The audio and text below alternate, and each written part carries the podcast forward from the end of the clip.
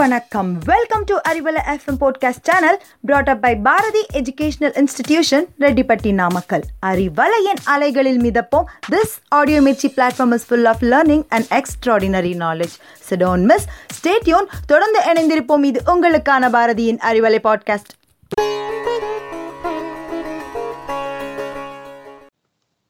படப்படன்னு பட்டாசு பளபளக்கும் புத்தாடை மனசெங்கும் மத்தாப்பு தித்திக்கும் இனிப்பு. அறிவலை நேயர்களே தீப ஒளி திருநாள் நல்வாழ்த்துகள். அன்பான வணக்கம். இந்த நல்ல நாளில் ஒரு நல்ல விஷயத்தை பேசுவோம். இலக்கை தீர்மானித்தல். டார்கெட் ஃபிக்ஸ் பண்ணிட்டு கோலை ரீச் பண்ணுறது அப்படிங்கிறது உலகெங்கிலும் இருக்கிற எல்லாருக்கும் ஒரு சவாலான விஷயமா இருக்குது நாம் இயற்கையிலிருந்து இதுக்கு என்ன நீதி இருக்குன்னு பார்ப்போம். நீ நதி போல ஓடிக்கொண்டிரு. என்னங்க எங்கேயோ எப்போவோ கேட்ட சினிமா பாட்டு வரி மாதிரி இருக்கா? அதே தாங்க அந்த கவிஞரோட கற்பனையை நான் யோசித்து பார்த்தேன். நதி போல ஓடுறதா? அது எப்படி? யோசித்து பார்த்தேன். நதி எங்கே தோன்றுகிறது அப்படின்னு அங்கே முதல்ல யோசிக்கணும். வாங்க போவோம். மலைச்சிகரங்கள் உச்சியில் யார் கண்ணுக்கும் எட்டாத தொலைவில் இருந்து மேலே உயரமான இடத்துலேருந்து கீழே தண்ணி கொட்டும். அதை இங்கிலீஷில் வாட்டர் ஃபால்ஸ்னு சொல்லுவோம். வாட்டர் ஃபால்ஸுங்கிறத தமிழில் மொழிபெயர்த்தா நீர் வீழ்ச்சி அப்படின்னு பொருள் வரும். உண்மையில் அது நீரோட வீழ்ச்சி அங்கே நீரோட எழுச்சி அங்கேருந்து தான் நதியினுடைய பயணமே தொடங்குகிறது. தமிழில் அதுக்கு அருவி அப்படின்னு ஒரு நல்ல சொல் இருக்குது அந்த சொல்லை நம்ம பயன்படுத்துவோம். மலையின் உச்சியிலிருந்து அருவியாக கீழே விழுகிற தண்ணீர் அங்கிருந்து தன்னுடைய பயணத்தை தொடர்கிறது அந்த அருவி மண்ணை தொட்டு முத்தமிடுகிற தருணம் தான் நதி பிறக்கிற தருணம். நதி தன்னுடைய பயணத்தை அங்கிருந்து தான் தொடங்குது. நதிக்கு என்னங்க பெரிய டார்கெட் இருக்கு? தான் தொடங்கின இடத்திலிருந்து கடல் எவ்வளவு தொலைவில் இருந்தாலும் சரி அந்த கடலை சென்று சேர வேண்டும் அப்படிங்கிறது தான் அந்த நதியோட கோல் அதனோட மைண்ட் செட் அதுதான். இப்போ நாம் யோசிப்போம் இயற்கையில் இது எப்படி சாத்தியமாச்சு?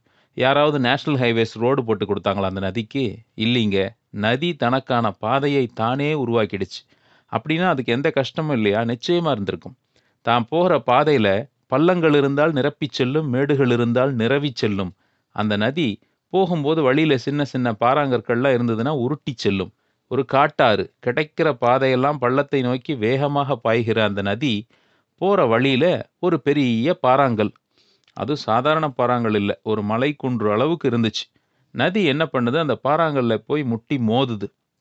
அசைச்சு சாய்த்திட முடியுமான்னு பார்க்குது அசைக்கவும் முடியல சாய்க்கவும் முடியல.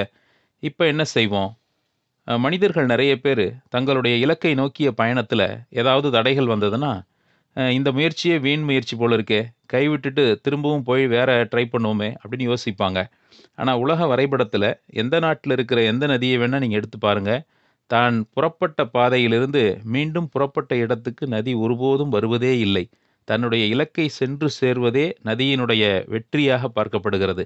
அந்த பாறாங்கல்ல கடந்து போகிறதுக்கு நதிக்கு ரெண்டு வாய்ப்பு இருக்குது ஒன்று தண்ணீரினுடைய மட்டத்தை உயர்த்தி கொண்டே வந்து அந்த பாறாங்கல்லை மூழ்கச் செய்து தாண்டி போகணும். அது சாத்தியமில்லை. பாறாங்கல் ரொம்ப அகலமாகவும் உயரமாகவும் இருக்குது அப்படின்னா நதி என்ன செய்யும்? உடனே சிந்தித்து தன்னுடைய பாதையும் போக்கையும் மாற்றிக்கும் டக்குன்னு ரெண்டாக பிரியும் நதி அந்த இடத்துல இருந்து ரெண்டு கிளைகளாக இடது பக்கம் பாறாங்கல்லை சுற்றி ஒரு பாதையில் நதி போகும். வலது பக்கம் அந்த பாறாங்கல்லை சுற்றி இன்னொரு பாதையில் நதி போகும். பாறாங்கல்லை கடந்த பிறகு ரெண்டும் மீண்டும் ஒன்றாக இணைந்து ஒரே பாதையில் நதி பயணிக்கும். இயற்கையில் ரொம்ப வியப்பாக இருக்குது இல்லைங்க? மோத முடியாத பெரிய பிரச்சனைகள் நம்ம வாழ்க்கையில் வந்தால் துஷ்டனை கண்டா தூர விலகு அப்படின்னு பெரியவங்க சொல்லுவாங்களே அந்த மாதிரி விலகி போய் நம்ம பாதையில் பயணிக்கிறது நல்லது தானுங்களே அதைத்தான் இயற்கையாகிய நதி நமக்கு சொல்லித்தருதுன்னு நான் நினைக்கிறேன்.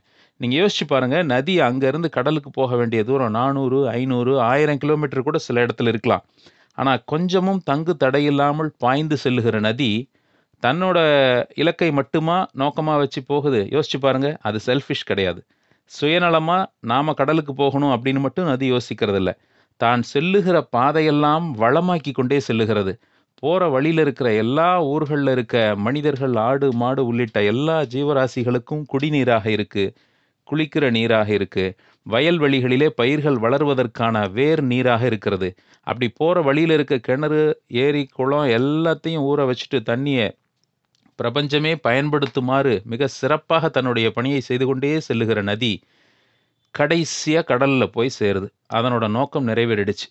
இந்த இடத்துல நாம் யோசிக்கணும். நதி புறப்பட்ட இடத்திலிருந்து எத்தனை தடைகள் வந்தாலும் தாண்டி வந்தது. மற்றவர்களுக்கு உதவி கொண்டே வந்தது. தன்னுடைய இலக்கை மட்டும் பார்க்கல. மற்றவர்களுக்கும் சமூகத்துக்கும் பயன்படணும் அப்படிங்கிற நல்ல எண்ணத்தில் நதி பாய்ந்து வந்தது. இது எல்லாத்த விட நண்பர்களே இயற்கையில் இருக்கக்கூடிய மிகப்பெரிய ஆற்றலான நதி நமக்கு கற்றுத்தருகிற இன்னொரு பாடமும் இருக்கிறது. என்ன தெரியுமா? ஏதாவது ஒரு அற்ப காரியத்தை செஞ்சிட்டாலே இதை நான் தான் செஞ்சேன்.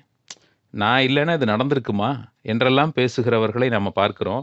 ஆனால் எவ்வளவு பெரிய சாதனையை கூட மிக அமைதியாக செய்து வந்த நதி கடலை சென்று சேர்ந்த பிறகும் கூட இதை நான் தான் செய்தேன்.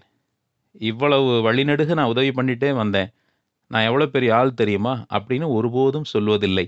அந்த அமைதியாக ஓடிக்கொண்டிருக்கிற நதிதான் இன்றைய நாளில் நாம் சிந்திக்க வேண்டிய நல்ல செய்தி. இப்போ அந்த கவிஞனோட கற்பனை வரிய பாருங்கள் நீ நதி போல ஓடிக்கொண்டிரு. நதி போல மற்றவங்களுக்கும் பயன்பட்டுக்கிட்டே நம்ம இலக்கை நோக்கி ஓடிக்கிட்டே இருப்போம். இதை விட இந்த நல்ல நாளில் வேற என்னங்க சொல்ல வேண்டியிருக்கு? அறிவலையில் இணைந்திருப்போம். அன்புடன் நாராயணமூர்த்தி. நன்றி வணக்கம்.